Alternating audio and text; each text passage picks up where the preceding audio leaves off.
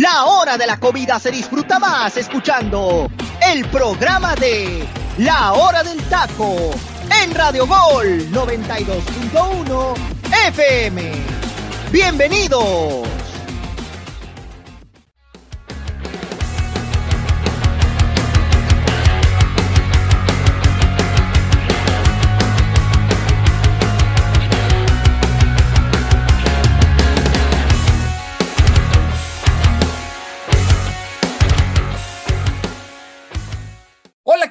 Gente? Muy, pero muy buenas noches tengan todos ustedes y sean bienvenidos a una nueva edición más de La Hora del Taco, edición mundialista Qatar 2022. Es un gusto estar con ustedes de nueva cuenta. Ya extrañaba yo esta este panel, este análisis aquí con sus amigos de la hora del taco. Muchas gracias que nos acompañan a través de la plataforma digital de Radio Gol, mi gente.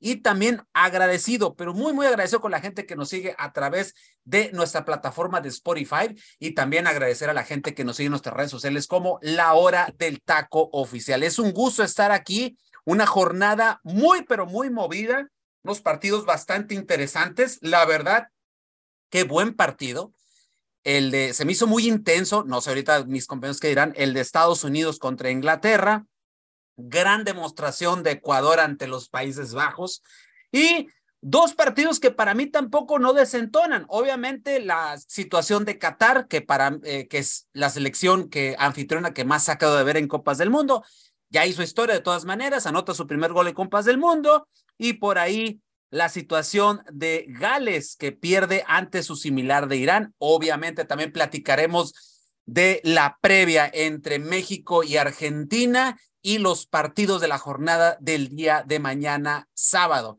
Hoy en este viernes 25, ya fin de semana, afortunadamente estoy con mis compañeros Ángel García, Freddy López y José Luis Macías Santa Cruz y sin antes de darle más preámbulo a esto, pues arrancamos, mi gente, porque muchísimo, muchísimo que platicar y para que nos alcance el tiempecito y no quedarnos cortos con la información.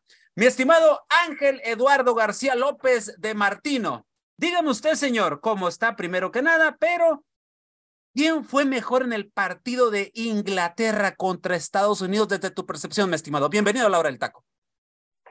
¿Qué tal, teacher? Le mando un saludo, al igual que toda la gente que nos escucha a través de la hora del taco. Pues este, la selección que más me gustó en este partido, hablando de Inglaterra contra Estados Unidos, obviamente fue la dirigida por Craig Bedhalter. La verdad es que demostró estar a la altura para este partido.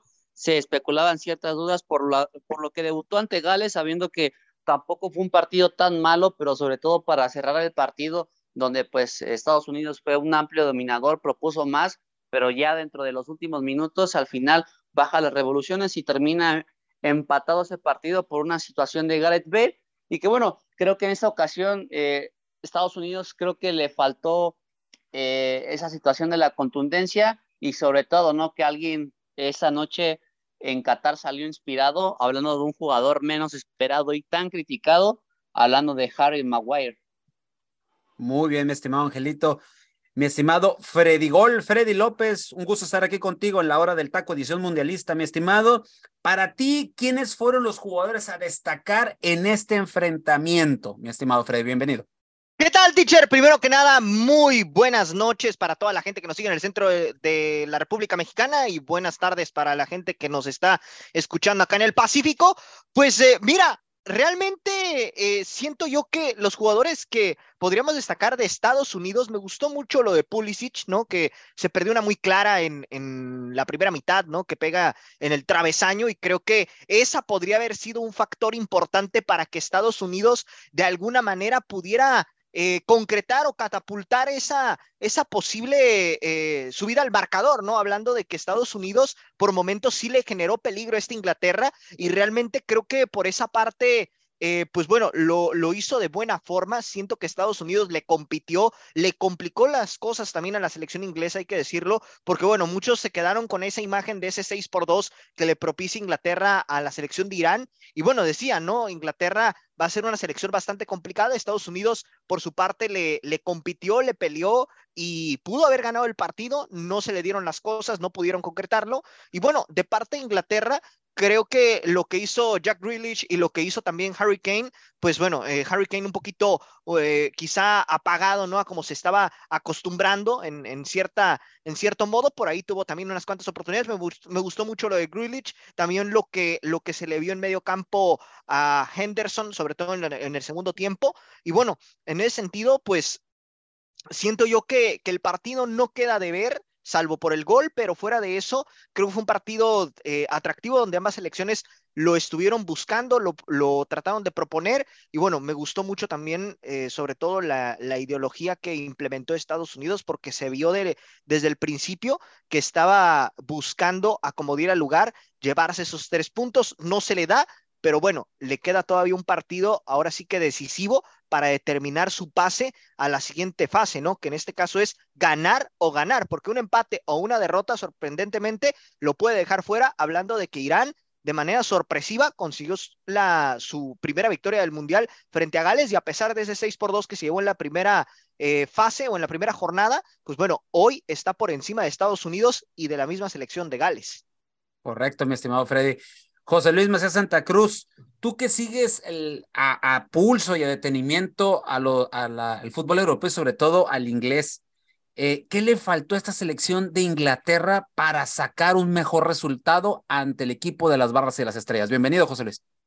¿Qué tal, teacher? Un gusto estar aquí en otra emisión más junto a ustedes, compañeros, y con toda la gente que nos está escuchando en esta emisión de La Hora del Taco en Qatar la verdad que me sorprende muchísimo, ¿no? Que una selección con tanto fútbol, que para mí eso es lo que le faltó hoy, fútbol, porque no puedo entender cómo con esta bestialidad de figuras que tiene la selección de los Tres Leones, hablando de la selección de Inglaterra, no hayan podido generar ni siquiera oportunidades claras a esta selección de los Estados Unidos, porque sí, vemos que en la segunda mitad repone el rumbo, ¿no? Pero vimos que en los primeros 45 minutos a mí me sorprendió demasiado cómo el equipo de Estados Unidos de Bert Harter dominó al como quiso a una selección con figuras como Jude Bellingham, Mason Mount, Raheem Sterling, Harry King, Bukayo Saka, entre otros. Yo la verdad no puedo entender de cómo Sol ya no pudo realmente planificar de mejor manera a su rival y se convierte, imagínense, en el tercer partido en la historia de los mundiales donde Inglaterra no le puede ganar a Estados Unidos. En 1950 terminó ganando el Estados Unidos 1 por 0 esta selección. Luego en Sudáfrica 2010 terminan empatando 1 a 1 y hoy terminan empatando 0 por 0. La verdad que no se le da bien a los creadores del fútbol enfrentar a los creadores del soccer. Ahí es cuando nos damos cuenta que la verdad lo que se planifica dentro del terreno de juego se ha hecho de muy buena manera por parte del técnico de las barras y las estrellas y por parte del técnico de la selección británica, la verdad que me queda mucho a deber, ¿no? Por los nombres antes mencionados, Jordan Pickford siendo ese jugador súper protagonista con Harry Maguire, que me sorprende que estos dos futbolistas no están pasando por un buen momento con su club, pero cuando tienen que portar la camiseta de la selección de Inglaterra, lo hacen de una manera espectacular. Lo hemos dicho en varias ocasiones, ¿no? Con futbolistas de la selección mexicana, hay jugadores para clubes y hay jugadores para selecciones. Ellos dos nos han dejado muy en claro desde la pasada Eurocopa y la presente Copa del Mundo que por algo portan esta camiseta y pues que fueron fundamentales, ¿no? Para que en los primeros 45 minutos no pudieran sacar un resultado en contra y luego viéndolo el segundo tiempo todo lo viceversa porque vemos que Matt Turner, este portero que llegó procedente de la MLS para llegar al equipo del Arsenal, la verdad que lo hizo de muy buena manera y es lo que le ayuda a mantener ese 0 por 0 fuera de una espectacular actuación de Christian Pulisic, lo de Yunus Musa lo tengo que aplaudir porque yo no puedo entender como un futbolista como Yunus Musa, que sí, sabemos que tiene mucha calidad futbolística, opacó al presente y futuro del medio campo de la selección inglesa como Jude Bellingham. Correcto. Eh, Angelito, ya por último, ya por último, en este, en este partido, de este choque de trenes, desde, desde esta perspectiva, obviamente cada quien en sus, en sus confederaciones de fútbol, eh, ¿crees que Estados Unidos eh, siga avanzando o vaya a dar más en este Mundial de Qatar 2022 o nada más fue por este partido? Digo, por hay selecciones que se enfrentan a grandes potencias y saca lo mejor de sí, pero cuando se viene otro partido, baja el nivel. No, yo creo que al final va a terminar este, pasando sin ningún problema. A lo mejor tal vez Irán viene con la moral y la autoestima bastante alta después del partido que realizó contra Gales, pero independientemente de eso, creo que hoy la selección de Estados Unidos bastante joven tiene bastante talento y creo que lo ha demostrado en los dos partidos. Quizás el resultado no ha estado a su favor y es una situación que, bueno, preocupa porque pues no tienen nada asegurado más que la, la selección de Inglaterra, ¿no? Y hoy incluso hasta la misma Irán que la supera por un punto. Creo que los de Great Halte van a tener que realizar una noche perfecta, sobre todo para el último partido, que va a ser crucial independientemente de contra quién juegue y por el contexto sociopolítico, también una situación interna, porque si el proyecto de Estados Unidos es este que el próximo mundial puedan aspirar a una, a a una final y que poder ser campeones del mundo, pues en el primer mundial que es este tienen que por lo menos llegar a unos cuartos o octavos de final. Quizás llegar a unos cuartos suena complicado, tal vez los octavos suena un poco más accesible, aunque yo creo que ninguna de las dos suena una locura, hablando de que pues este en los posibles cuartos pues tienen dos países que en el grupo A hablando entre Países Bajos y Ecuador, que ahorita son los que pintan como favoritos a pasar sin ningún problema, que pues le pudieran complicar a Estados Unidos a lo mejor sí puede haber una competencia directa, pero que al final creo que va a ser un tú por tú, viendo las debilidades que mostraron esas elecciones tipo A, pero ya enfocándonos en Estados Unidos, yo creo que sí tiene aspiraciones como para seguir avanzando, independientemente de la zona, creo que ha sido un proyecto muy bien trabajado por los federativos y va a tener que rendir frutos en este mundial, independientemente de que a lo mejor la experiencia no vaya de su lado, pero que creo que el talento y lo que han generado dentro de sus clubes en Europa lo van a sacar a relucir en un partido que pues saben que es debido a muerte. Correctísimo. Nos vamos al siguiente partido y es que los Países Bajos y Ecuador empataron a un, a un gol en la jornada de este día. Así es de que la selección, la, la famosa naranja mecánica empata con la selección ecuatoriana. ¿Y qué sensaciones te deja este partido, mi estimado José Luis Macías? Mira, teacher, para serte sincero, yo vi una selección de Ecuador que jamás se dio por vencida. Por lo mismo, yo creo que hoy en día de lo que hemos visto por debajo de la selección de Brasil, ¿no? Que nos desplegó fútbol el día de ayer, la verdad que me ha sorprendido muchísimo lo de la selección de Ecuador. Y por encima de que sí, Argentina, fuera de que ataca y ataca contra Arabia Saudita, pues no saca un resultado, ¿no?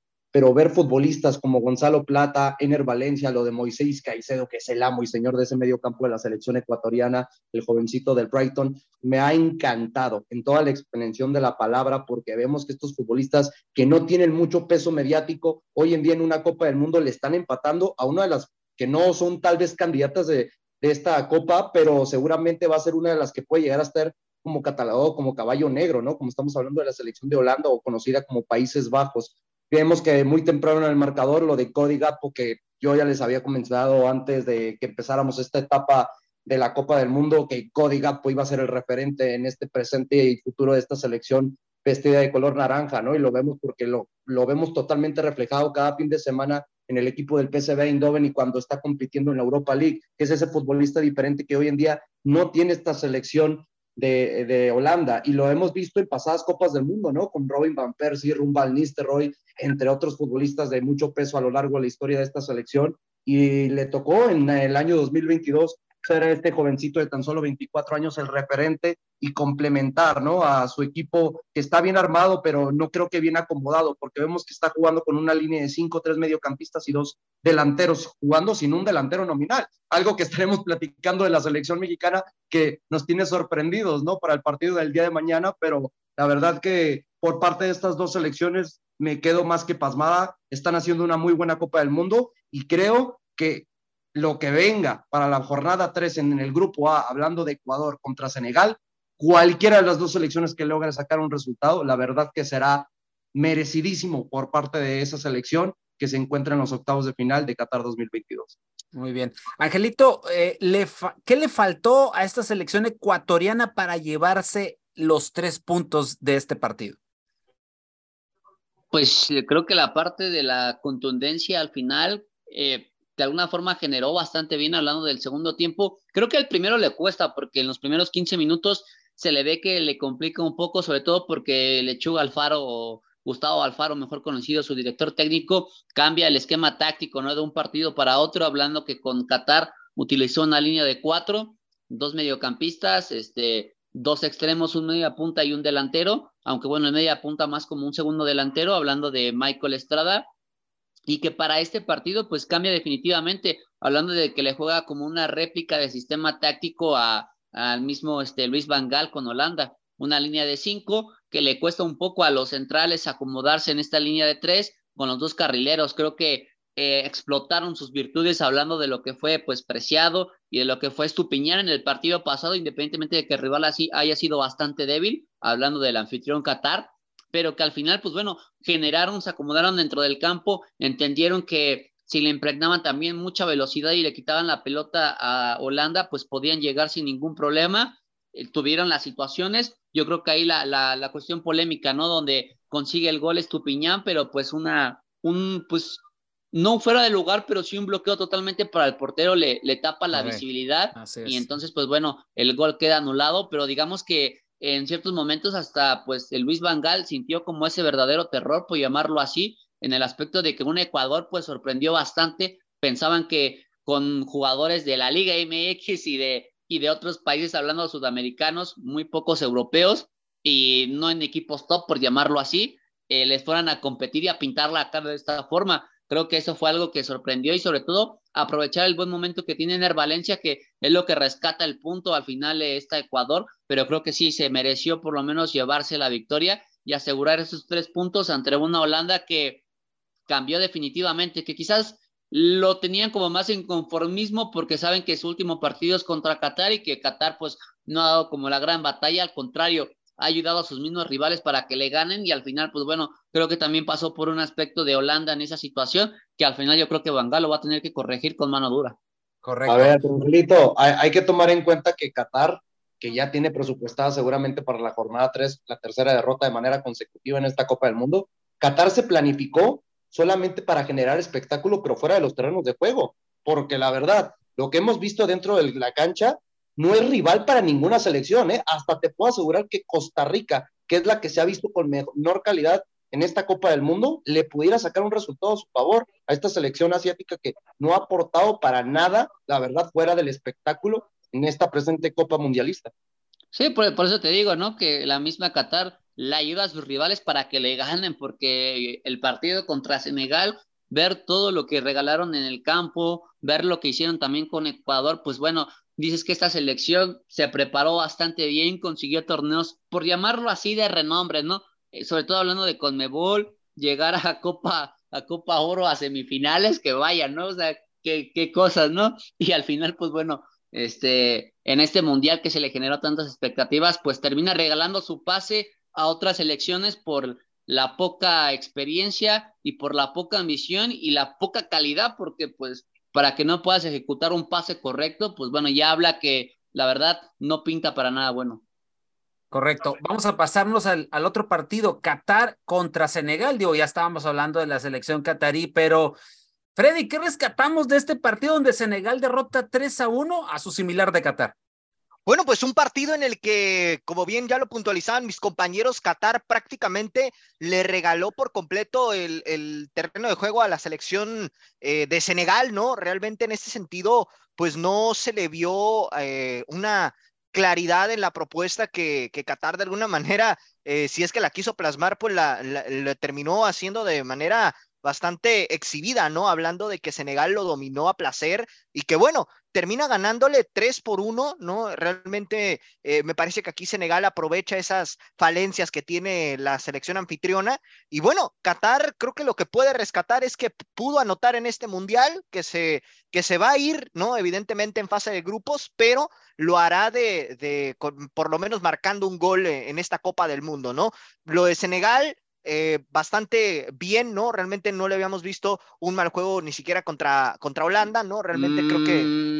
Mm, yo ahí sí diferiría en ese aspecto, ¿eh? Yo creo que si hay una selección que desnudó a Senegal, fue Qatar. Pues... y es lo que Qatar le regaló el partido, porque Senegal pero, no, pero, ¿a qué te refieres con desnudar? ¿A qué, ¿a qué te refieres exactamente? Porque mira, entiendo, estoy totalmente de acuerdo con... A ver, dimnos.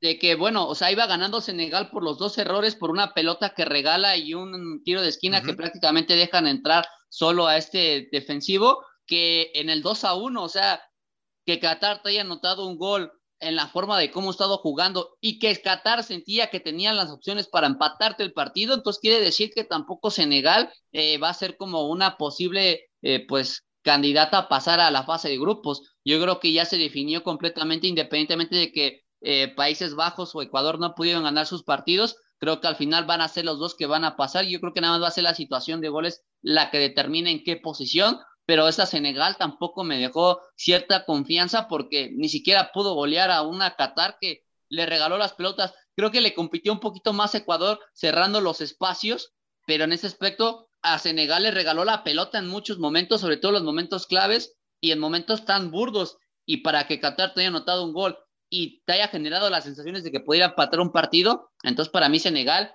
me hace sentir que sin Mané no son nada, ¿eh? No, pero bueno.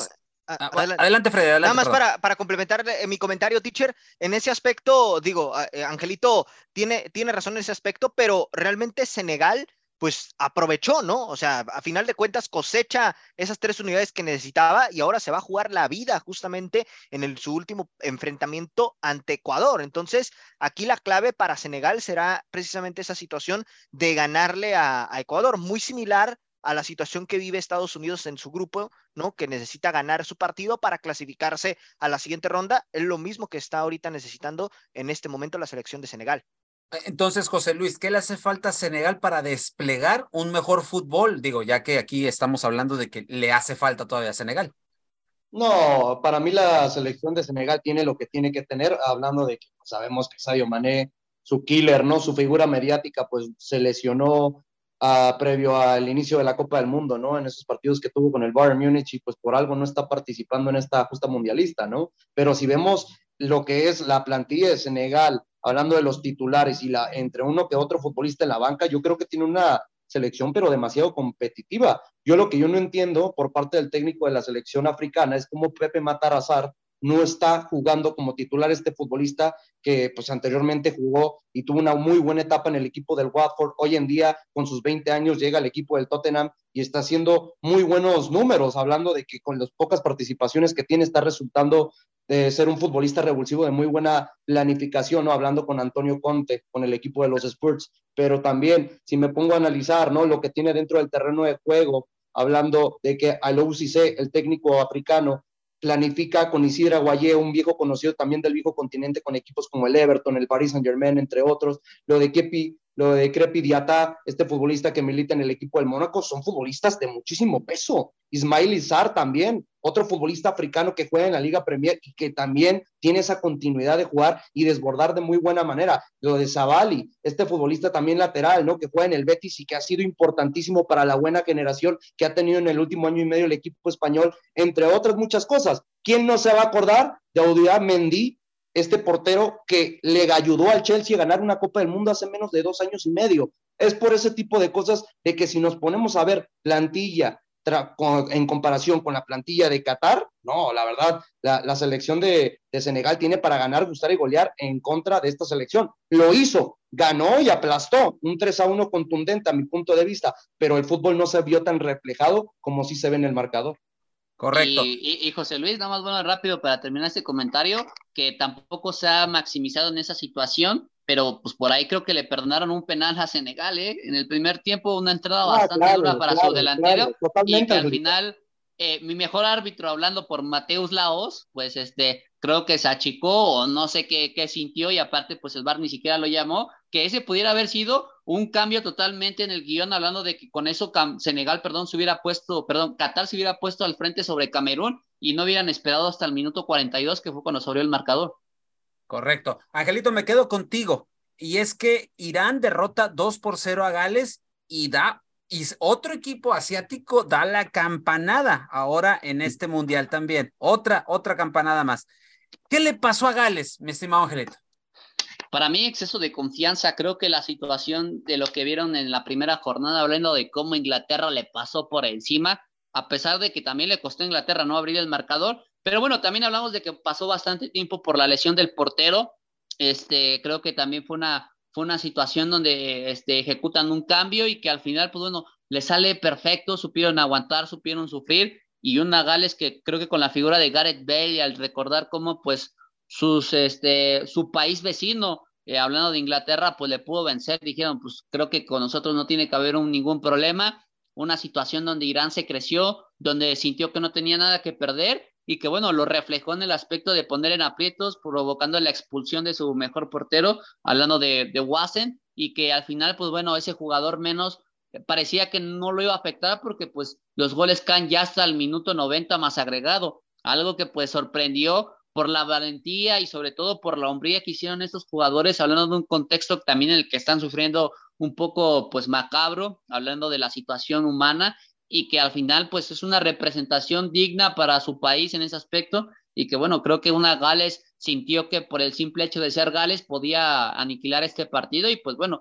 creo que no vieron también lo que pasó con Arabia y Argentina, ¿no? Creo que ha sido una Copa del Mundo donde los pronósticos han sido pues rotos para algunas elecciones que se podían dar por seguras que pudieran ganar. Hoy creo que cada vez confirman que no se pueden estar tan confiados en momentos tan determinantes que pueden, pues sí, dirigir tu futuro para esta Copa del Mundo. Correcto. Freddy, ya para antes de irnos al momento musical de la hora del taco, coméntame cuáles son las claves de la victoria iraní en este partido.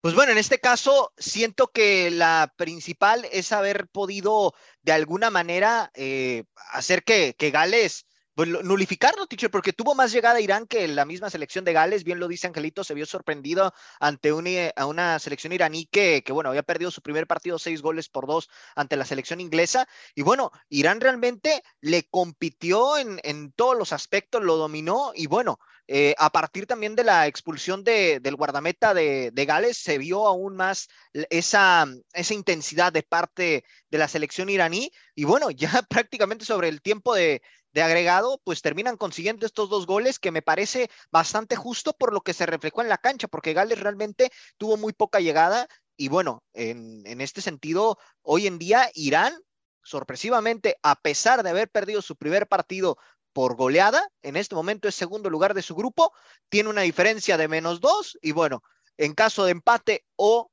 victoria frente a los Estados Unidos, estaría clasificando a la siguiente ronda del Mundial. Perfecto, pues esto fueron la, los, los partidos de la jornada de hoy, mi gente, y vámonos al momento musical de la hora del taco porque tenemos que hablar del partido clave para el tricolor el día de mañana, México enfrentando a la selección de Argentina. Pero vámonos al momento musical de la hora del taco y ya regresamos. Este es el momento musical de la hora del taco.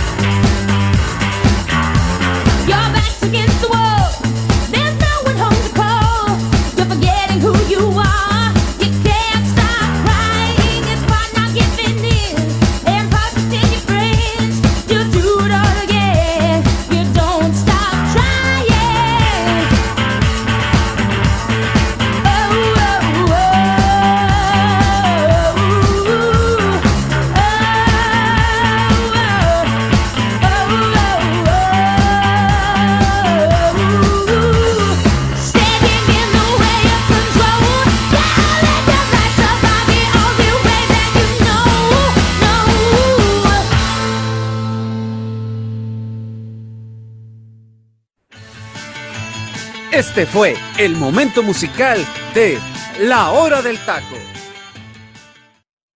Y regresamos, mi gente, después del momento musical de la hora del taco. Y hoy en este viernesito traemos a la banda de Gossip con esta canción de nombre Steering in the Wave of Control. Esta canción que se destacó allá en el año del 2005 y que curiosamente una banda que prácticamente iniciaba en el rock indie se posesionó de las listas de manera sorpresiva y de cierta manera tomó mucha, pero mucha este, eh, exactitud con sus rolas, con sus canciones y con sobre todo con ese movimiento de rock mezclado con disco y con otras eh, situaciones muy particulares, unos arreglos bastante llamativos, pero también, aparte de lo llamativo, la voz de la vocalista, que es algo que mucha de la gente empezó a seguir esta banda de gossip y que en aquel momento pues saltó a la palestra de la música norteamericana. Angelito, no sé qué me podrás decir así a manera breve de la banda de Gossip que hoy la traemos en el momento musical de la hora del taco.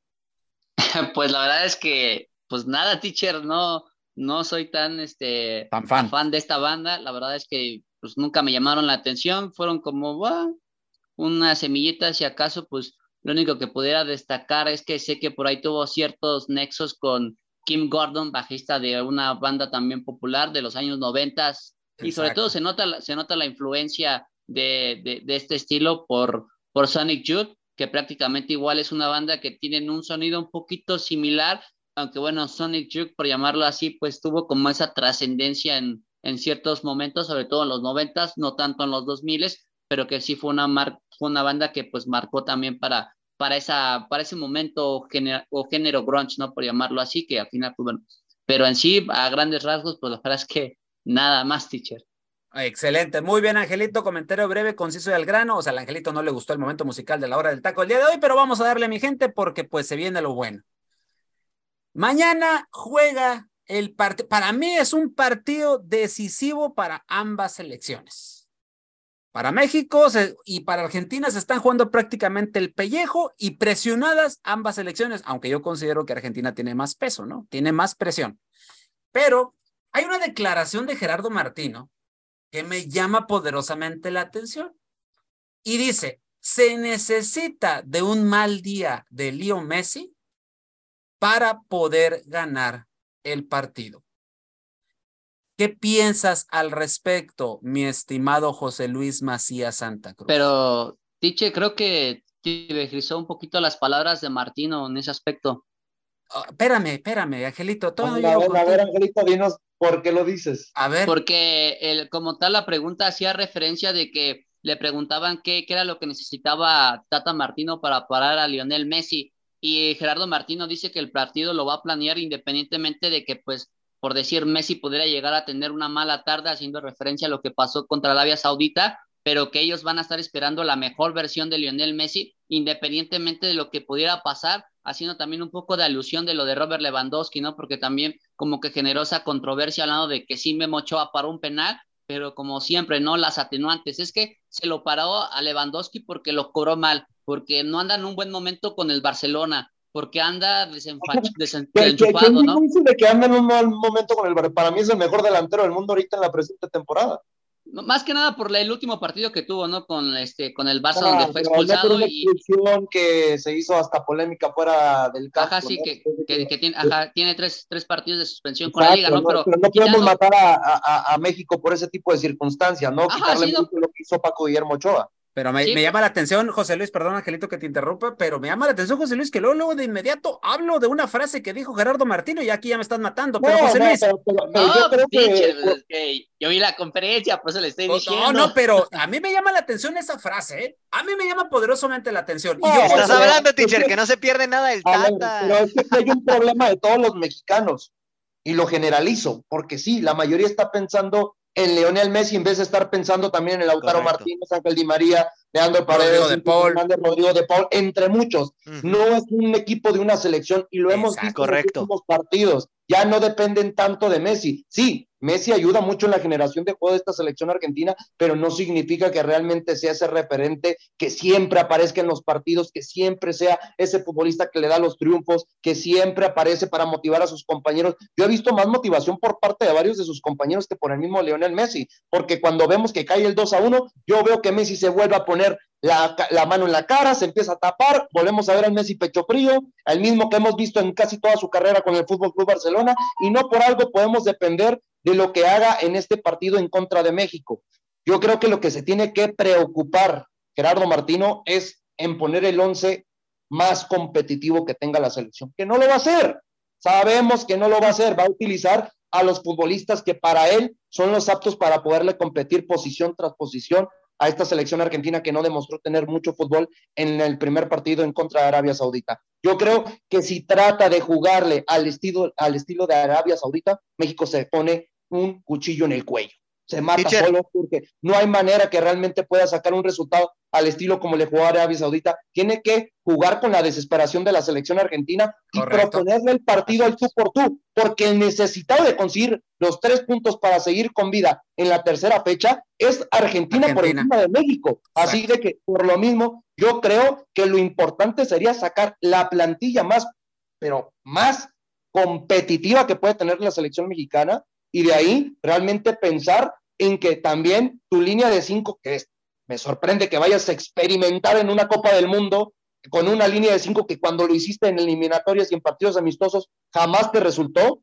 Veremos cómo se planifica, ¿no? Hablando dentro de- del terreno de juego por parte de los futbolistas mexicanos. Freddy, ¿querías comentar algo, perdón? Sí, solamente, justamente lo que dice José Luis, ¿no? El hecho de utilizar esta formación de, del 5-3-2, ¿no? Sin un delantero centro nominal, que sabemos que, bueno, Vega ha fungido esa, esa posición y de hecho así debutó en el conjunto del Toluca, pero habitualmente ya lo han utilizado más como un extremo por izquierda, pero realmente aquí lo que a mí me preocupa es lo que va a mandar a la defensa, ¿eh? Porque estás hablando de que va a mandar de arranque aparentemente a Néstor Araujo y sabemos la lentitud que tiene este jugador y que bueno, evidentemente, pues si le van a poner eh, por delante a un futbolista como Lautaro, un futbolista como el caso de Di María o el mismo caso de Lionel Messi, ahí te encargo, ¿eh? O sea, Oye, le- eh, eh, Freddy, lo que comentas y José Luis también, esta famosa línea de cinco, que es lo que se está comentando y es lo que se va a llevar, lo que va, Correcto. es el plan de juego, ¿no? Ochoa en la portería,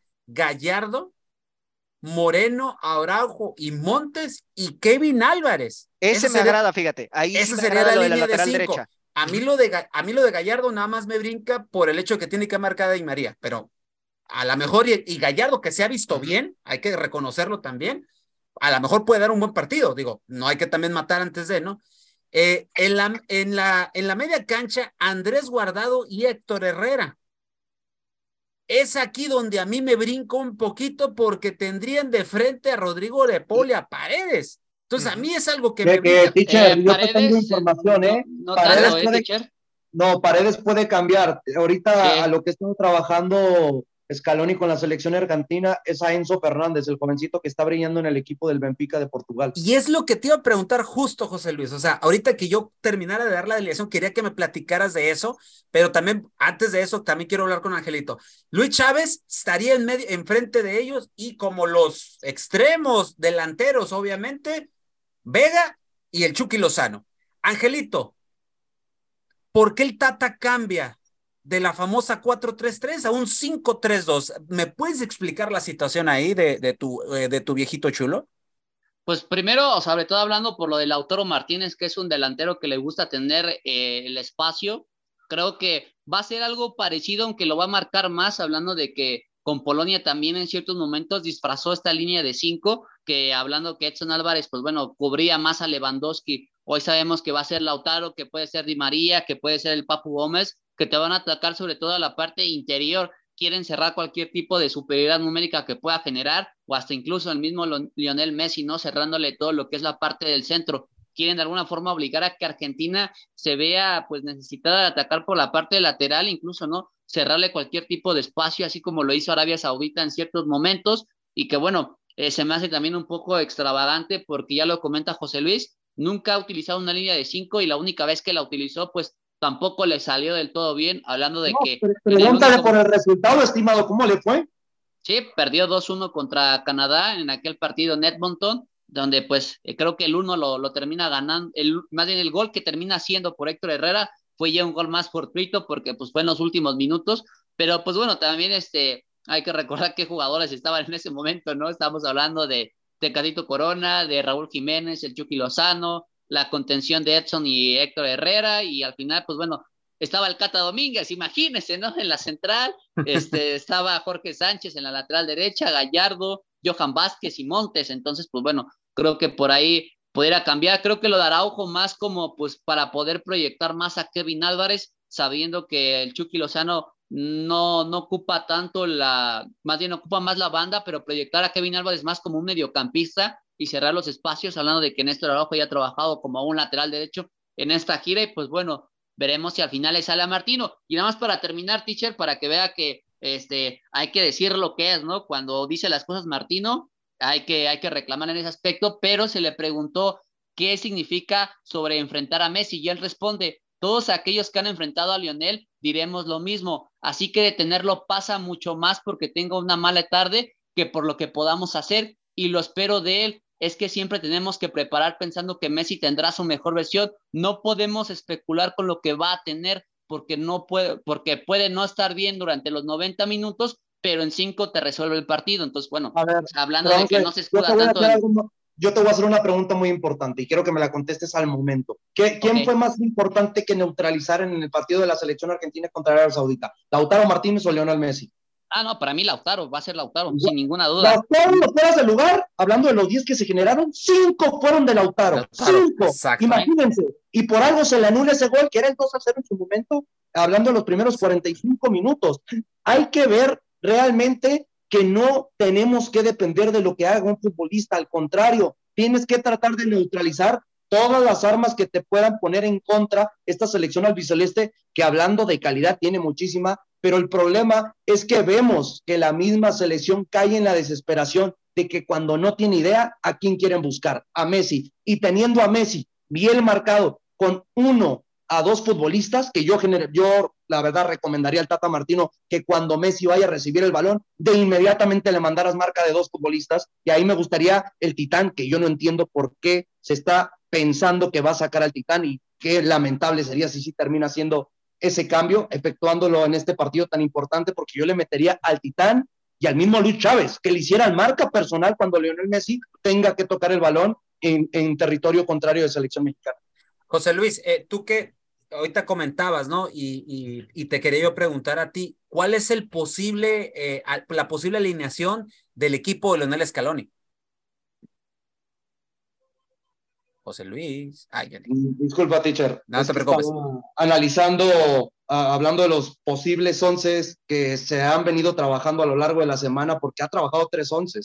Eh, es lo complicado, ¿no? Que sí cayó en un punto de desesperación y creo que para Lionel Scaloni en esta Copa del Mundo que inició de muy mala manera en contra de la selección asiática, pues se está pensando que Cristian Romero será sustituido sí o sí por el futbolista que milita en el Manchester United, Lisandro Martínez, que tiene una presente temporada muy buena con el equipo de los Red Devils, pues será el que tenga la oportunidad de ajustar, esa parte defensiva con Nicolás Otamendi. Y en el medio campo se dice que puede cambiar, eh, hablando de que puede modificar con León, Leo Paredes o al mismo tiempo puede hacer otro tipo de modificación. ¿A qué me refiero? Que si no es Leo Paredes, se va a arriesgar a sacar al Papu Gómez, uno de sus futbolistas favoritos dentro del terreno de juego, pero que no le respondió de muy buena manera en, en, el partido pasado. Yo creo que va a ser muy importante, ¿no? Para que vea si va a jugar con un 4-3-2-1 eh, algo que no nos tiene tan acostumbrados fuera de su 4-4-2, porque acordémonos, ¿eh? Scaloni en todas las eliminatorias y en la Copa América jugó con el mismo formato que el Tata Martino, 4-4-2, y siempre se casó con ese formato. Vio que no le dio resultados en el momento más preciso que necesitaba sacar un triunfo como fue en el primer partido de la Copa del Mundo, tendrá que modificar y con estos planteamientos que ha hecho a lo largo de la semana, pues se especula, como les decía, ahora contra México va a meter esas piezas fundamentales de juventud y experiencia con esa juventud que hoy en día también está reflejando buen fútbol en el viejo continente. ¿A qué me refiero? Futbolistas como Lisandro Martínez, que le digo en la central, a Enzo Fernández, que para mí es el mejor mediocampista del momento en la selección argentina, hablando a nivel de clubes con el equipo del Benfica, y lo vemos reflejado en la Liga Portuguesa y en la UEFA Champions League. Y en la delantera, pues sacará su tridente más que reconocido como Ángel Di María, Lautaro Martínez y el mismo Lionel Messi. La única modificación, teacher, puede ser lo del Papu Gómez por Enzo Fernández o el mismo Leo Paredes por Enzo Fernández. Hablando que también lo que te comentaba en la central con Cristian eh, Romero, en, cambio con Lisandro Martínez. Correcto. Freddy, ante esto que nos está manejando José Luis eh, muy, muy puntualmente y muy buena su, su información,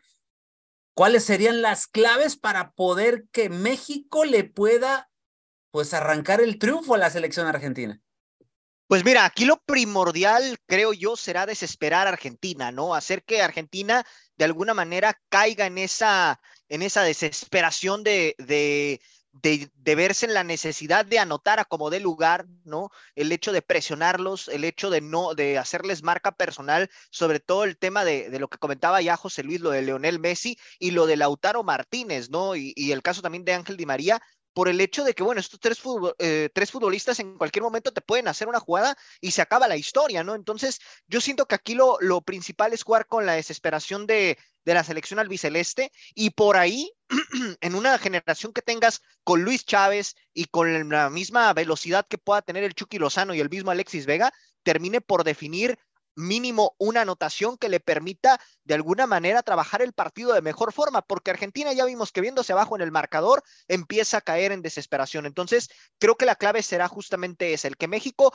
le sepa hacer marca a los tres futbolistas más peligrosos de Argentina, hablando de la parte de arriba y aprovechar las oportunidades que se le presenten para que así la selección albiceleste empiece a, a, no, a no saber cómo poderse recuperar de esa situación que tienen en contra, aunque incluso el mismo empate también los catapulta en una situación complicada, porque México con el empate llegaría a dos unidades y se jugaría todo contra Arabia Saudita. Entonces, también ahí la situación está, está eh, por ese lado, pues eh, fundamental para la selección de, de Argentina, porque es ganar o ganar. Otro resultado no le sirve. Y ojo, también aquí México va a depender mucho de lo que también haga Polonia en contra de Arabia, porque si Arabia gana y Argentina te gana, prácticamente con eso, pues te puedes ir despidiendo del Mundial, porque evidentemente contra Arabia la presión la va a tener 100% la selección mexicana.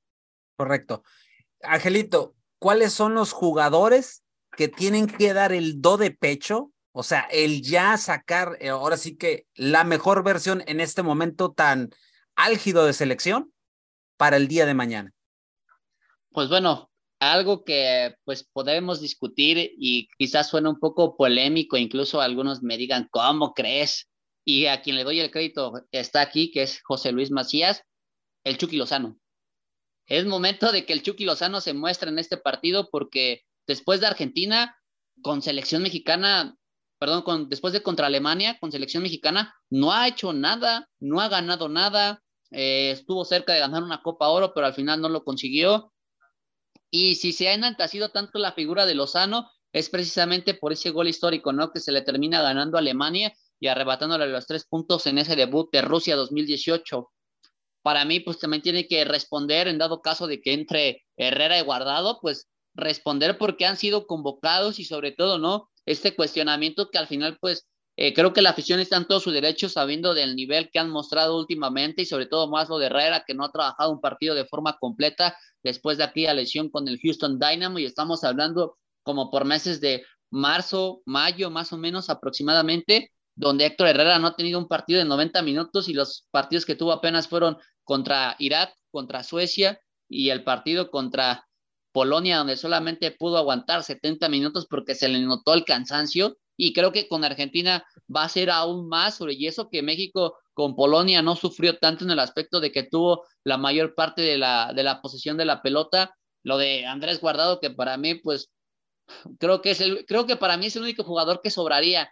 Entiendo la experiencia, entiendo el momento, pero yo siento que no. Y pues de ahí, hablando un poquito más hacia atrás, yo creo que de los viejos lobos de mar, hablando de Moreno, hablando de Araujo, que son jugadores que a lo mejor pues ya están viviendo, no, no a lo mejor, ¿no? Están viviendo ya su último mundial con la selección mexicana y que bueno, tener esta oportunidad, yo creo que más por, por Araujo, ¿no? En la situación de que por el año, en el año este, del 2018 quedó fuera por una lesión y se perdió lo que fue su primer mundial. Hoy está viviendo el primero y lo estaría a punto de vivir de titular, teniendo sus primeros minutos. Entonces, pues bueno, creo que es una responsabilidad.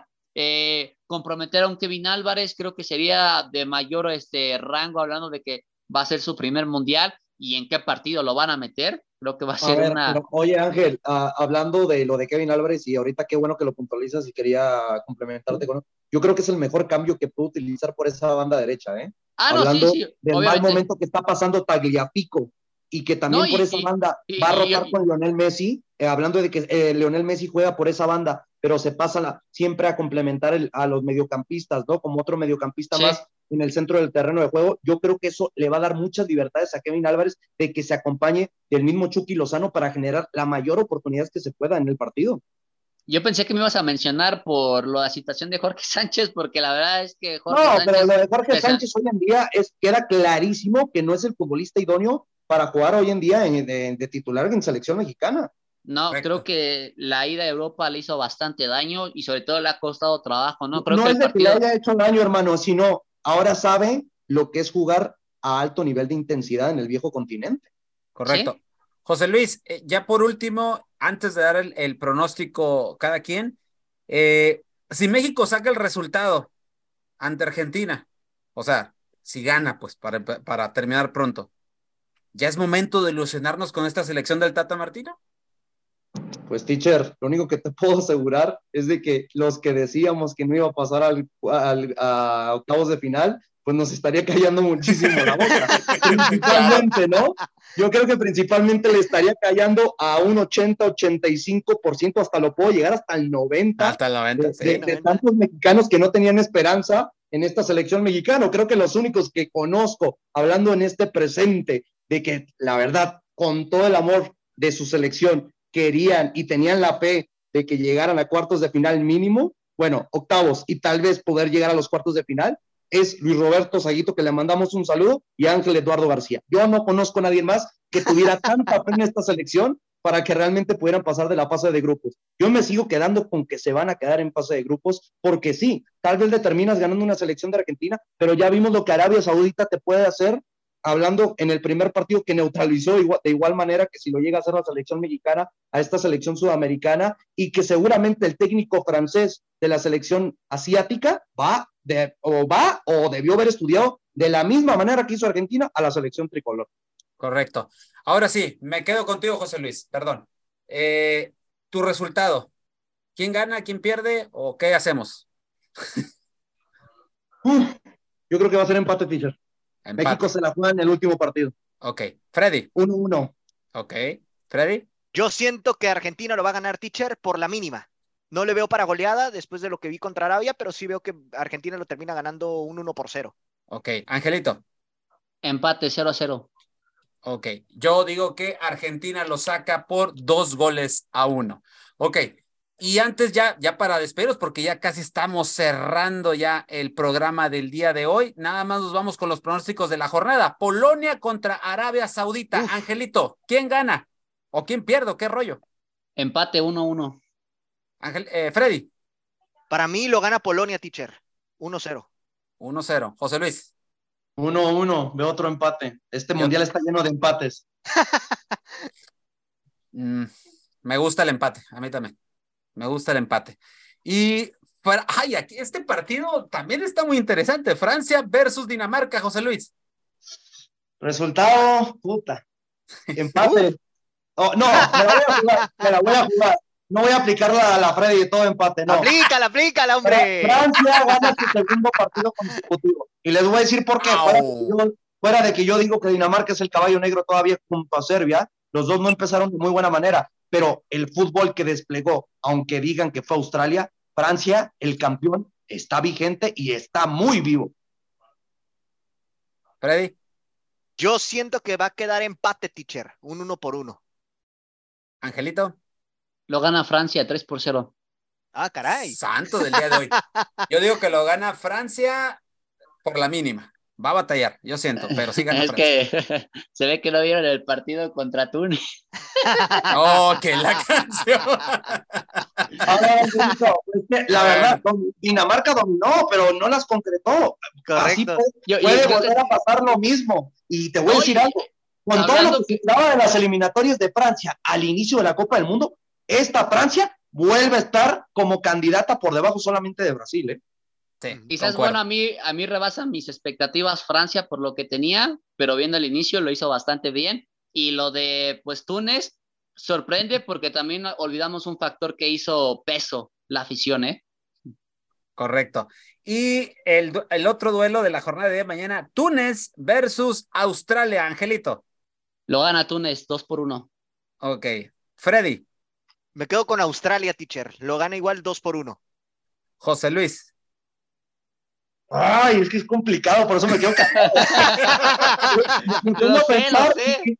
con lo que vi, les voy a decir algo, es que con lo que vi de los dos, de los dos, el que propuso más fue Australia, pero ¿cuál fue el resultado? Le terminaron metiendo cuatro. Sí, Y el correcto. equipo de Túnez, que retrocedió todo el partido en contra de Dinamarca, pues sí, lo hizo de muy buena manera en cuestiones defensivas, que es lo que les había venido comentando. Túnez no es un flancito, ya le ha complicado las eliminatorias, bueno, sí, eliminatorias en fase de grupos a selecciones como España, Portugal, entre otras, y me quedo con que Australia gana, pero por la mínima. No creo que el portero vuelva a ser figura de esta selección asiática.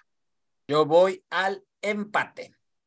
Y usted, mi gente, ¿qué es lo que opina de la jornada del día de mañana? Ahí déjenos sus comentarios en nuestras redes sociales para ver qué es lo que opina usted de eh, la jornada del día de mañana y sobre todo qué es lo que piensa del partido entre México y Argentina, que es el duelo esperado por toda la afición el día de mañana. Bueno, mi gente, nos despedimos con permiso a nombre de Luel Ángel García López, Freddy López, José Luis Macías Santa Cruz. Yo soy Delfino Cisneros en la conducción y esto fue La Hora del Taco, edición mundialista Qatar 2022. Nos escuchamos en la próxima. Con permiso.